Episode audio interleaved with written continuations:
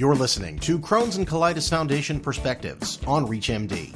This activity is supported by an independent educational grant from Bristol Myers Squibb. Before beginning, please be sure to review the disclosure statements as well as the learning objectives. And now, here's Dr. Freddie Caldera. Hello, my name is Dr. Freddie Caldera, and I'd like to welcome you to our discussion on managing IBD care for diverse patient populations a multidisciplinary panel discussion. I'm an associate professor of medicine at University of Wisconsin-Madison in the Department of Medicine and Division of Gastroenterology and Hepatology. I'm an IBDologist, and I have the pleasure of being joined by three great faculty. Dr. Stacy Ogbeide, she's a board certified clinical health psychologist and a board certified specialist in obesity and weight management. She's currently the Director of Behavioral Health Education and Family Medicine Residency, the Primary Track Coordinator for the Clinical Psychology Internship, and Associate Professor and Clinical in the Department of Family and Community Medicine. She also has a joint appointment in the Department of Psychiatry and Behavioral Sciences, and most recently was an Assistant Dean for the faculty in the Office of Faculty with the Long School of Medicine at UT Health San Antonio. We are also joined by Dr. Bhat, a clinical pharmacy specialist in gastroenterology at Cleveland Clinic, where she oversees the medication experience, including education, safety monitoring, and adverse effect management of patients with inflammatory bowel disease.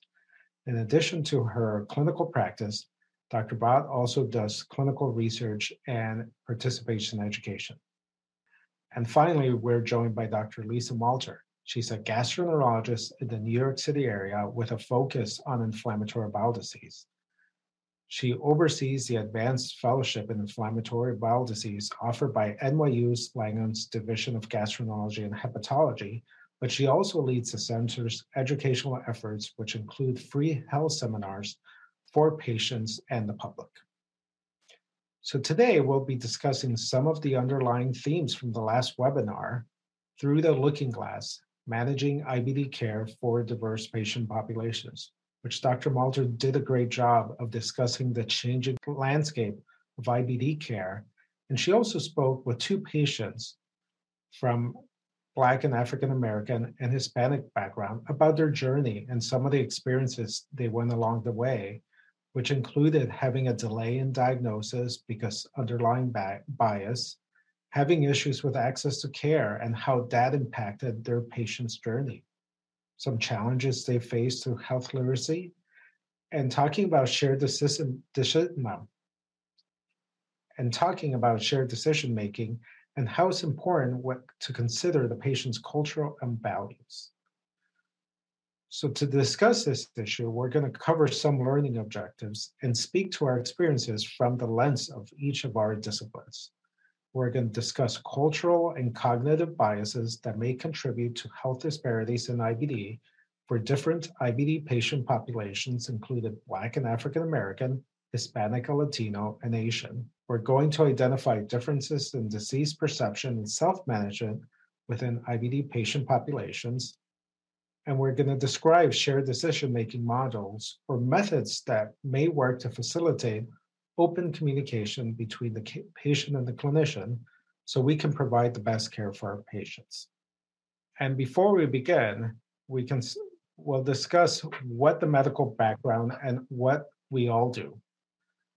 So Dr. Ogbeide, I'll start with you. What experience do you have in dealing with the IBD population and what has been your experience as far as some of the health disparities these patients may, may experience or have experienced. Absolutely.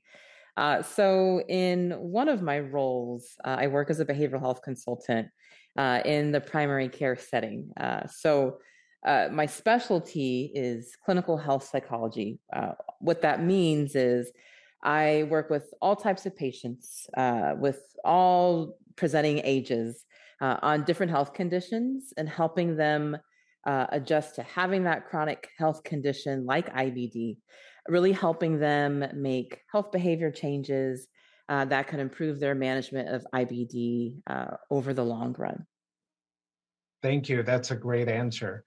Um, Dr. Bhat, tell us about some of the some of the things you have experienced, and I'm especially interested in your prior uh, professional experience. You were working in the Boston area, and I know you worked at an underserved, um, worked with a high underserved population. Yeah, thank you, Dr. Caldera. So I've been practicing in inflammatory bowel disease for about three years now. And as a pharmacist, my role really consists of anything related to medication management. And I'm really doing focusing on education, to monitoring of medication, to management of side effects and health maintenance needs. Um, in my role, so I typically interact with patients primarily one on one, and I work alongside with gastroenterologists to optimize patient care and outcomes. So, as she alluded, my prior position, um, I worked at the largest net institution in the New England area, and the patient demographic of the patients that we're seeing in this institution consisted primarily of 75% coming from an underserved population. Um, and even furthermore, about 23, early 27% did not speak English as their primary language. So um, I work with a very diverse patient population. And also, I'm part of the South Asian IBD Alliance, which is an organization that convened earlier last year. And it was designed to help minimize disparities, um, dispel some stigma, and promote early diagnosis and improve access to treatment, um, particularly for those of South Asian origin. Very excited to be here today, so thank you for having me. No, thank you for joining us. And Dr. Malter, tell us uh, tell us about your experience. And obviously, your last webinar you taught us a lot. So tell us about your experience. Thank you, Dr. Caldera, and thank you for having me tonight. Um, so, I'm um, an IBD clinician um, based out of NYU, um, where I spend um, a fair amount of my time um, involved in direct patient care. and in that role, I exclusively work out of our city hospital and have taken care of the underserved with inflammatory bowel diseases dating back to 2011. and in this work, every day I see patients that encounter numerous challenges based on um, their race, ethnicity, um, socioeconomic circumstances, and um, and social determinants of health that impact their ability to um, thrive and live with their chronic illness. Um, and in addition to my clinical work, I also um, work actively to try and help um, some of the educational gaps that occur um, in training in gastroenterology, which can sometimes lead to the delays in care that our patients um, see, and probably many of you have experienced um, when you see patients as a second or third um, referral after they've uh, been seen and, and not truly diagnosed with their condition. Okay. Well, thank you. And Dr. Malter, I, th- I think we could probably both agree as to both gastroenterologists.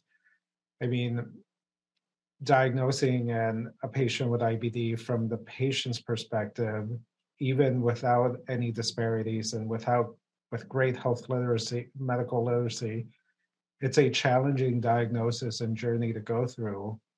So I imagine a lot of your patients, I'm in Madison, Wisconsin, and while we don't have the diversity of New York, um, it's a tough diagnosis to initially get and to learn how where to go and who to call and when you should call your gastroenterologist. That I imagine some of your patients from different backgrounds or or like Dr. Bhat said, who may not speak the language, all those become more bigger barriers for them to feel better definitely true. Um, I yeah, I think um, we see a very diverse patient population with um, prisoners and patients who have just moved to the United States from um, from outside of the country, um, from all parts of the world uh, where I do practice, which is very unique um, and presents a great challenge. Like I said, every day um, we.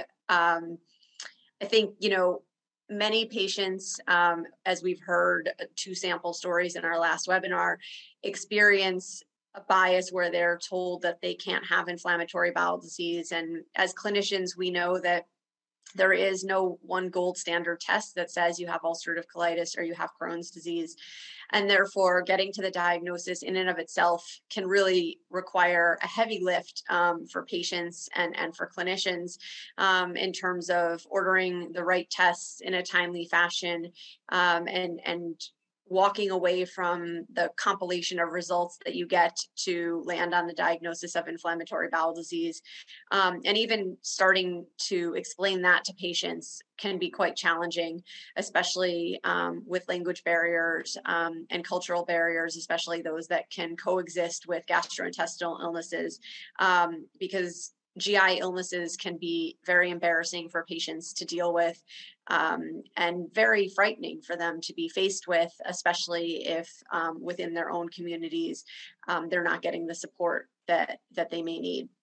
Um, it's really important. Um, I've noted to try and meet my patients where they're at um, by developing a rapport with them and getting them to hopefully feel comfortable with me so that they're willing to share um, their own personal experience so that I can understand how I can best help them. And that's great. And thank you for all you do. I'm sure your patients love you. And and on that note, I think we probably sh- should talk about how once we diagnose this patient, how we deal with cultural or socioeconomic situations in the practice setting. And I think I'll start with you, Dr. Bhat. As a clinical pharmacist, I mean, once we diagnose someone and we start talking about treatment, I'd be interested in how you look at socioeconomic barriers because some of our treatment options can be very expensive. And I, would be interested to see what barriers you, how you deal with those barriers. And also, as you are part of this uh, South Asian IBD Alliance, and if there are any cultural difference from that standpoint that you have dealt with. Yeah, so that's a great question. And I'm definitely mindful of cultural and socioeconomic um, factors because, as you mentioned, Dr. Caldera, they definitely influence medication management.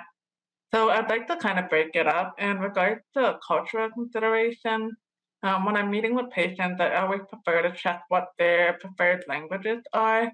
And I like to utilize interpreters appropriately to ensure that we're really having an open communication um, that they're receiving the proper information that they need and that the proper management strategies are being conveyed. Um, also mindful about treatment hesitation, um, particularly in regards to biologic. I think that we'll see a lot of this across um, patient populations. And so in this context, I definitely try to dive in a little bit more to see if there's potentially cultural factors that may be a potential barrier and address these accordingly if I can. Um, I also asked about complementary and alternative alternative medication use because um, this is often a approach that may be emphasized in certain cultures. And so I'd like to always assess and make sure that that's not necessarily going to be a barrier or a hindrance to escalation and therapy if needed. And then from a socioeconomic standpoint, I'm always thinking about insurance coverage, as you probably can imagine. And I'm really uh, looking to address any potential barriers to medication affordability and access. And so, for example, if we're going to be recommending an infusion, I always uh, ask about if they have the necessary transportation accommodation, or do they even have the work flexibility, and can they essentially address all these components that are needed for them to be on treatment consistently. So in general, I'm looking to see a big picture, but I'm also trying to make sure that all these puzzle pieces um, that that affect that individual patient basically lines up because at the end of the day, we can make all these medication re- recommendations. Um, but if the patient can't commit or they can't access the treatment, then our recommendations are essentially useless. The South Asian Alliance IBD group is doing a great job in terms of addressing a lot of cultural factors um, in the uh, South Asian population, particularly, there's the stigma that IBD is not necessarily a real disease. Uh, and there's a lot of focus, especially on complementary and alternative medicine. So that organization is doing a great job in trying to dispel some of the stigma and some of the uh, perceptions, if you will. And even from an economic um, factor, one thing that kind of I find interesting is the fact that there's actually differences in terms of medication access and cost both within the United States and internationally. So the organization's doing a really fantastic job in trying to kind of bridge these gaps together, bring clinicians in both the US and international together uh, to potentially collaborate and see how globally we can improve patient care for patients with IBD. Okay. Well, that sounds great. And thank you for all the work you are doing. Um, Dr. Malter, it sounds like you were telling us that this is probably something you experience every day when you're doing IBD clinic to, to some degree, whether it might be a cultural or socioeconomic uh, situations. Could you give us how you deal with these situations? Yeah, so to be honest, it's rare that a patient doesn't have um, a challenge that they're facing i think even even in the best of circumstances um, when um, there are not um, socioeconomic factors or racial factors i think every patient can struggle with with chronic illness but some of those can be um, more significant um, depending on psychosocial factors um, economic status and and race especially with with the bias um, that some patients have faced. Um, i really try you know we take care as clinicians of two diseases and from the outside that can sound maybe maybe boring to other clinicians who might take care of a wider array of conditions but i think in in ibd we know that it's two diseases that can play out in so many different ways um, and so different for each patient even when two people in the same family have the condition. Um, and i find that that's the case with kind of all of these different factors and really trying to understand the patient, um, taking a very personalized approach to their care, which includes thinking about their disease um, and what types of medications would be best suited to treat their medical, the medical aspect of their disease, but also taking into account who they are. Can they get to your appointments? Do they have family support? Do they have transportation? Do they have the resources to get their medication? Um, what um, psychosocial aspects um, of their disease or their life are at play. Um, and understanding these factors up front is really going to help set up um, success for the patient or help you get to a place uh, of success which success for one patient may look very very different for than success for another patient so in that personalized approach kind of trying to understand what the goals are for that particular patient and eliciting them from the patient themselves because um, we as clinicians may put out a strategy that we think is very manageable and we can see to the other side of it um, where the patient will be well and back on back on track. Um, but if the patient's expectations are very different from from that of a clinician that mismatch can be really hard and can create a, a, negative dynamic between the clinician and the patient, um, which is obviously not what we're trying to do. We're all here to try and get our patients better and being able to live their lives. So, really trying to understand and align um, and depending on the resources that the patients need, sometimes those resources can be obtained locally within my own practice setting, um, sometimes going beyond my practice setting to my institution on a larger level, and then also being aware of resources that are available to patients, including many um, that the foundation provides um, in order to optimize the patient's um, outcomes. No, that's that's great, and I agree with you on so many levels. Um, in my practice, I, I typically ask questions, a couple questions that are not medically related, where I love to know what people do.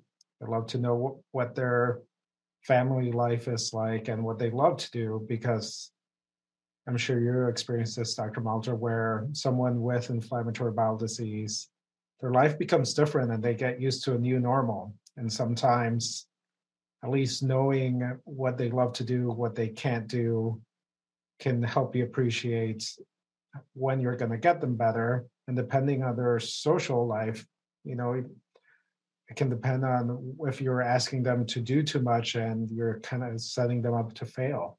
So dr Ogbeide as a clinical health psychologist um, i want to make sure you're with your expertise you're telling us uh, and any providers and the providers listening of how we should be dealing with these situations. Absolutely. And I just want to definitely uh, recognize Doctors Bhat and Malter. I think the approaches that they uh, shared and they use are absolutely fantastic. Uh, really taking a taking a, a, personalized approach to the patient's needs that's sitting right in front of them. So uh, I definitely echo uh, what they shared. Uh, an additional approach that I like to use, and I encourage other clinicians to consider or think about using, is something called uh, cultural cultural humility. And uh, there's lots of different definitions that are out there on cultural humility, but one of the ones that I really like is from the National Institutes uh, of Health, and they define cultural humility as really this lifelong process of self reflection um, on the part of the clinician, so on us, uh, as well as self critique, where we are not only learning about uh, our patient's culture, uh, the person who's sitting in front of us, but also examining our own beliefs, our own cultural identities, our own values, and how that might impact our care with the person sitting uh, in front of us. Uh, I think sometimes uh, it's really easy to to maybe think or assume we're doing the best for our patient or the families that we're serving because well this is what i would do if this was the situation i was in uh, but sometimes um, that might not be the best approach for the patient or the family uh, because we're not necessarily taking the lens of uh, their experience we're putting our own experience into the situation. So uh, i really appreciate cultural humility just because it helps us take a step back. It helps us slow down in the process, especially in a very busy clinical setting, to say, okay, what am I bringing to the table? What might I be introducing into the conversation with the patient or family that might be ignoring their point of view? So uh, I definitely uh, would encourage clinicians to think about cultural humility as an approach to use with their patients and families. That is that is great. Could you would you mind just sharing um, for our providers who might not be familiar with this? What are some open-ended questions where, you know, at the I I like to start an appointment of like, how can I help you today, or what can I do? What would be good ways to make sure that we're meeting patients' needs from that standpoint? I think something that you mentioned a moment ago uh, about how you start conversations with your patients, I, I, really liked. You talked about getting a sense of what do you do for work? Uh, what's what's a typical day look like for you? Uh, I think that can really open up the conversation to navigating into really getting a sense of what their values are. Uh, what is it that's important to them? Uh, whether you're talking about it in the context of their care or just in general because uh, whether or not the patient or family realizes it when they're speaking in general terms you can still connect that back to their ibd care. Uh, so if someone talks about I, I, really love spending time with my grandchildren uh, it's the my highlight of, of my week is spending time with them. Uh, but maybe they're having some trouble with with adherence uh, maybe they're having some trouble uh, taking their medications consistently or uh, changing their diet. You can really link that back to, you know, I really want to do, you know, make a plan that works best for you. Uh, I know that you've told me you've had some trouble with sticking to some of the dietary changes needed to manage your IBD. Uh, and you also mentioned to me that you love being a grandparent. And so I want to make sure we have a plan that keeps you here long enough to do these things that you enjoy doing with your grandchild. So I wonder if it's okay if we talk about additional ways to help you with your diet. So you're really linking their values, their expressed values with what what their IBD goals of care are. So that's one maybe concrete example that clinicians can think about incorporating into their conversations with patients and families. Well, great. That's and that's a great example because honestly, what we want to do is we want to acknowledge these issues and help providers know what to do. So thank you. And and I think on that note, we we've talked about some of the challenges already in this space, but I think overcoming these challenges is is a big topic. So Dr. Malter, why don't we start with you? I mean, you already told us a lot of these challenges, but what do you do? Who do you reach out to? Do you have a great nurse that helps you with all these resources or what do you do? Um, so um, kind of in line with working at a, a city hospital, um, we tend to be under resourced. Um, and so I can't say I have a great go to for a majority of these issues. I've gotten creative, I would say, over my time um, working there. And so I, I would say um, some of the strong, some of the things that have really helped me are strong relationships with clinicians in different divisions and departments. So when our patients have needs that go beyond um, the gastrointestinal tract, which, as we know, inflammatory bowel disease doesn't just limit itself to the gastrointestinal tract. Um, I kind of have uh, my go-to clinicians that um, work in my practice site, but sort of can understand the um, the urgency with which some of our patients need to be seen not all the time but you know having those people to reach out to so that um, sometimes it can take 90 days to get an appointment in a particular clinic and an ibd patient who's on immunosuppressive medication can't afford to wait 90 days. Um, and so um, you know getting help um, booked into those more urgent slots um, having those clinician connections um, i think is helpful we do have, um, being an underserved hospital, we do have uh, resources in our pharmacy to help with patient assistance programs, and I do rely on that quite heavily. Um, many of our medications are extremely costly, as you're all aware, and um, getting the medication is is one thing, but then there can be limitations on administering medications, especially medications that um, are parenteral in nature.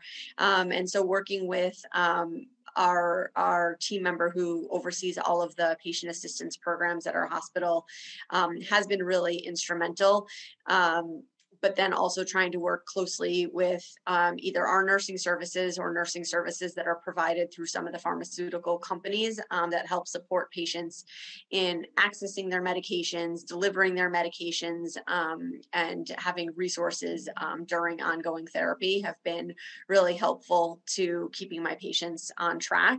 Um, and then we do have some, um, we keep kind of a list of clinicians that are able to see patients at a reduced fee um, for things like nutrition services, um, psychosocial needs, things like that. Um, and so um, I'm truly grateful for all of those um, clinicians who sort of appreciate the needs um, and the vast needs of the IBD patient. Um, and just keep clear communication lines open between those clinicians um, as well as uh, to the patients to make sure they understand why they need the support of these different different people in order or members of their care team in order to um, get them to a, a place of wellness. Well, thank you. Thank you. Thank you for all those answers. And Dr. Bide, you gave us some great insight of, you know, how we should approach this. But when a patient opens up and tells about, about those challenges, how what would you recommend of how to deal with that? Yeah, absolutely. Um, you know, cultural humility sounds uh, great uh, in practice, uh, but the the work involved um, can be difficult, uh, can be challenging, just because it's asking a lot of the clinician to do a lot of introspection, uh, a lot of self reflection, especially when you have patients uh, who have different experiences than you. Even if you are from a similar cultural background from the person sitting across from you, uh, you still have very different life experiences. And so that can be uh, challenging to take a step back uh, and, and dig into some of the potential biases that uh, could be there, that could be impacting uh, the your care that you're providing to the patient or the care that the team is providing. And so I think that can be a challenge just because um, self-reflection is can be uncomfortable. Uh, it's not necessarily an easy thing to do, especially if you've not done that before. Uh, and so I think uh, that is a potential ta- challenge, but also uh, has some great solutions to it in terms of digging into some of the literature out there on cultural humility. There's lots of good podcasts.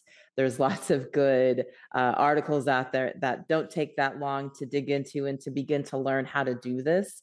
Uh, so if you're a clinician out there uh, thinking about wanting to try this with the patient, but you might be nervous about doing this, um, I would encourage you to give it a try anyway.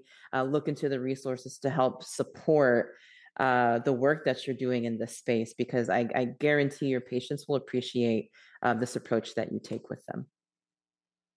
Thank you. Well, sounds like I gotta download some new podcasts when I'm uh, when I'm out exercising. So thank you for that. Um, and lastly, Dr. Bhat, I imagine you may be pulled in some of these scenarios many times as a clinical pharmacist, just dealing with you know how expensive our medicines are and if there's any way you can support these patients with patient assistance. But I'd be interested in your take on on this topic.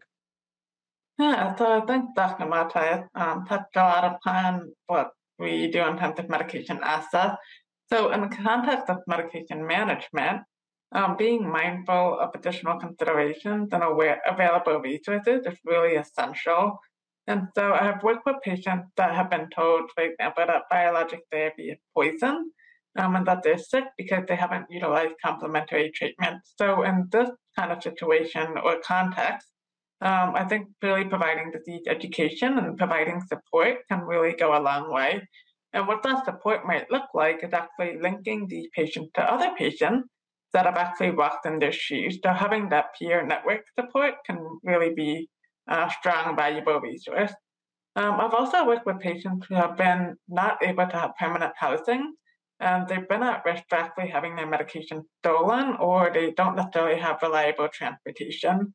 And so ensuring that not only are you connecting these patients to available resources where you can find them, but actually having a way to reach these patients and providing regular check-ins or touch um, can really be impactful. So again, I think just um, kind of echoing what everyone had already mentioned and what appears to be a, a common key theme is really that being aware of your patient as a whole um, and then knowing the resources that are available to help them navigate the potential challenges um, it's really a, a, key approach to, to helping overcome these barriers. Okay, well, thank you. And also, I think moving on, when we talking about cultural biases, Dr. Byde, I think I would really like your experience of how we can deal with this disparities in diagnosis and care of patients of diverse back, diverse backgrounds and while you don't see patients with inflammatory bowel disease all the time, but maybe we can start with you and you can help teach us of what how we should be dealing with these things. Absolutely. Um, you know, I think I think many of our health systems, uh, our clinics, uh, we we all make certain assumptions about uh, our patient population, whether it's well-meaning or or um, not well-meaning, whatever the that may be, and we may not realize um, how much that impacts the patient's perceptions of the care that they're receiving from uh, your health system or your clinic uh, as a whole. So I, I give one example um, that I'm sure many clinicians uh, experience are uh, patients missing your appointments. Uh, uh why would why would someone miss miss an appointment? Uh, and and many times um, we may put that on the patient of uh, they're not invested in their health care. I can't believe they missed an appointment. They're incredibly, you know, medically ill. Um, you know, they still haven't gotten this lab work. They keep missing uh, the appointments to go get this done. So many times uh, we we often forget, we being the healthcare system as a whole, forget that uh, patients who fall into the com- complex category are patients who have been uh, who are marginalized or, or, could be classified as historically excluded. All of the patient populations that were described uh, on this um, on this webinar today uh, would fall into this category. And so I think if as healthcare systems, if we can take a step back to understand that the way we might design the healthcare systems in terms of how to access care, uh, that the way they're designed could actually be set up as a barrier to some of our patient populations. Uh, it's not easy to make call to make an appointment to clinics. Uh, if you've never done that, or it's been a while since you've called a clinic in your own health system, if you're a clinician, uh, I would encourage you to call uh, the call center and try and get an appointment to see how long you're on hold or how long you get disconnected until you're disconnected or uh, you're scheduled for an appointment, but it's scheduled with the wrong provider who happens to be out of town. So that appointment's canceled and not scheduled again. So sometimes the systemic barriers uh, and organizational inter, uh, issues can actually be barriers to our patients accessing care. And so I would say that taking that step back to see what biases are we bringing in on in the table as healthcare organizations that could be impacting how patients receive care, get access to care, or just try their best to get access to care, but are keep they keep hitting roadblock after roadblock after roadblock. Uh, and so again, I would I would encourage us as healthcare providers in these systems to really encourage us to go back to our systems and see what could we do to decrease some of those barriers so people can access care a lot easier.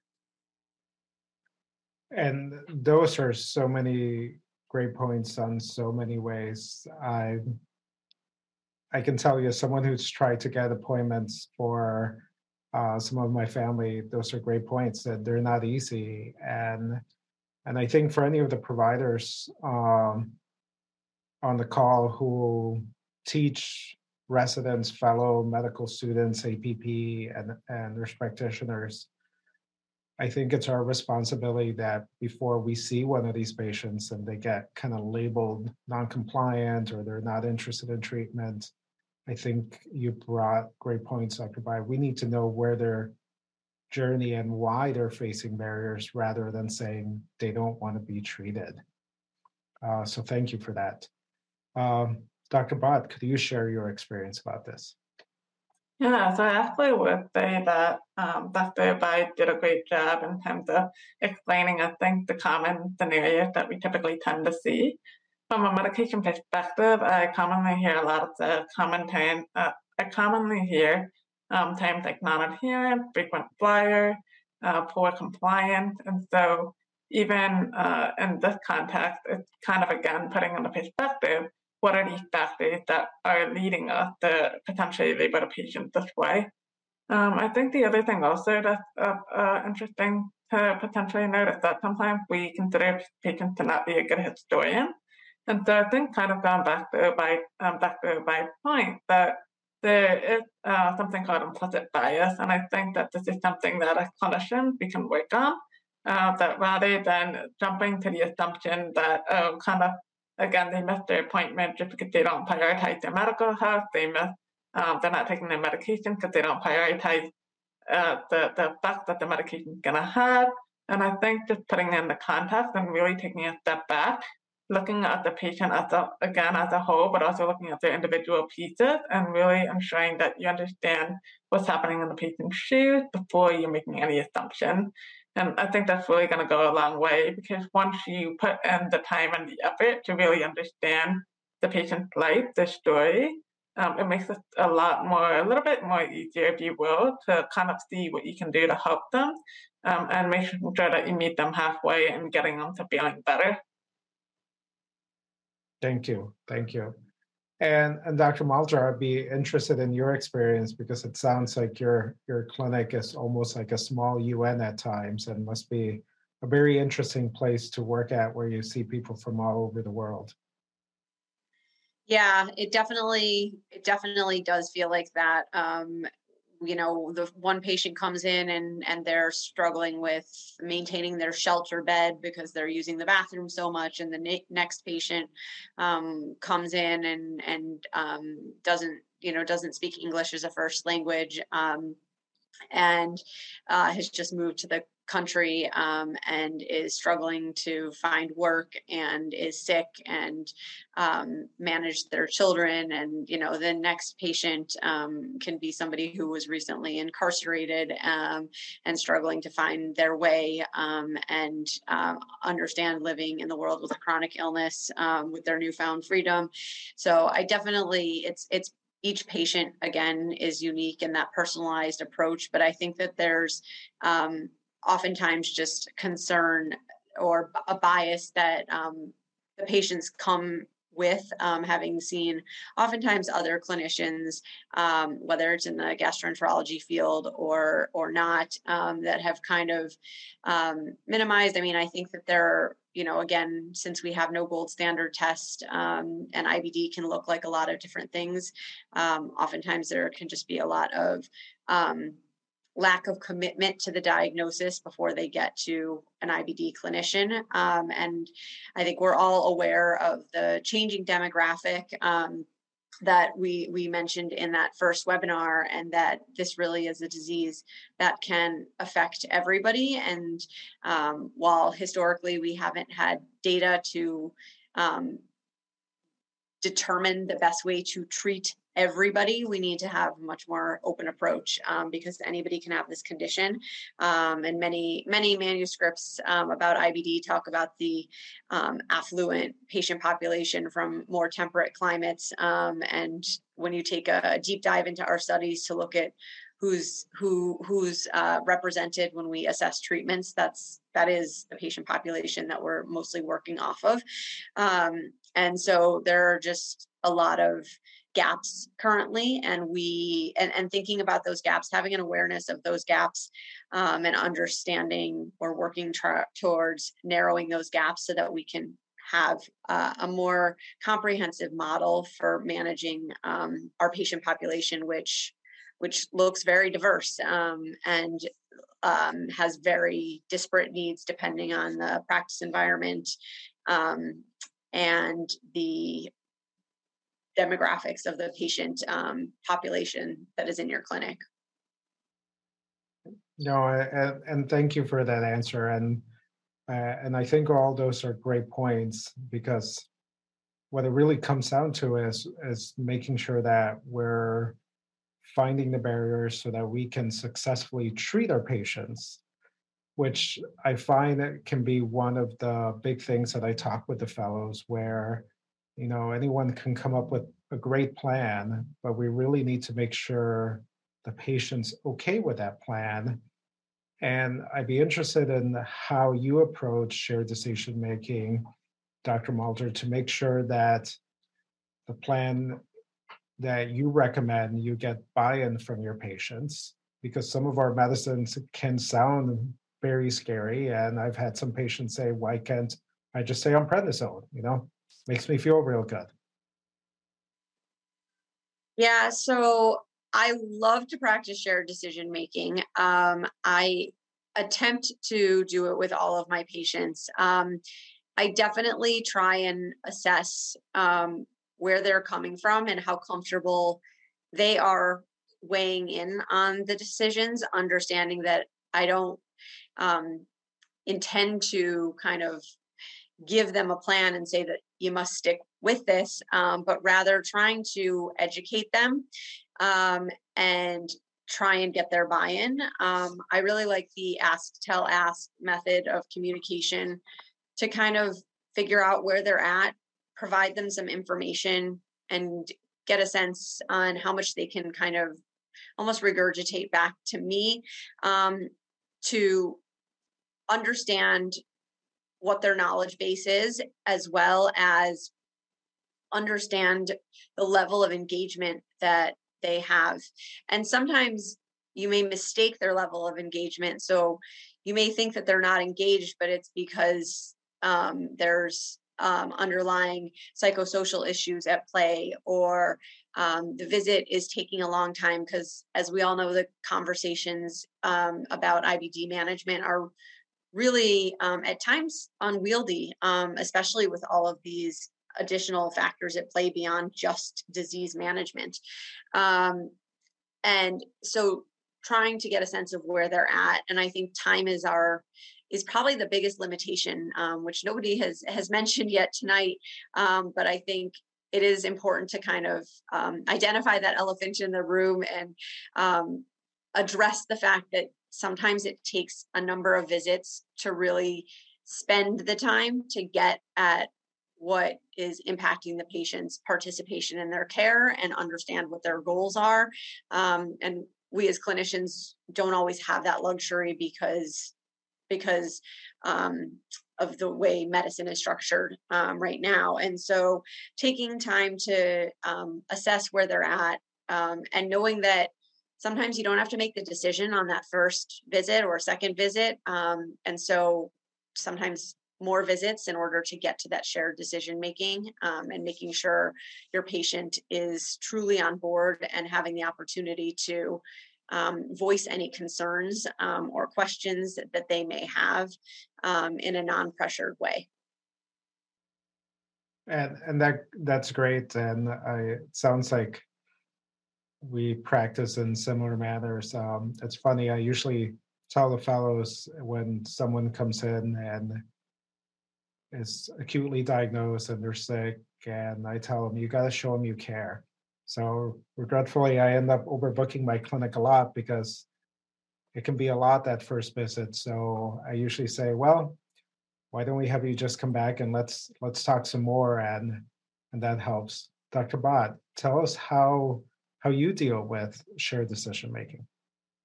Yeah, so I'll say that one of the advantages I typically have when I see patients is that uh, the plan has usually been outlined by the gastroenterologist prior to them coming to see me.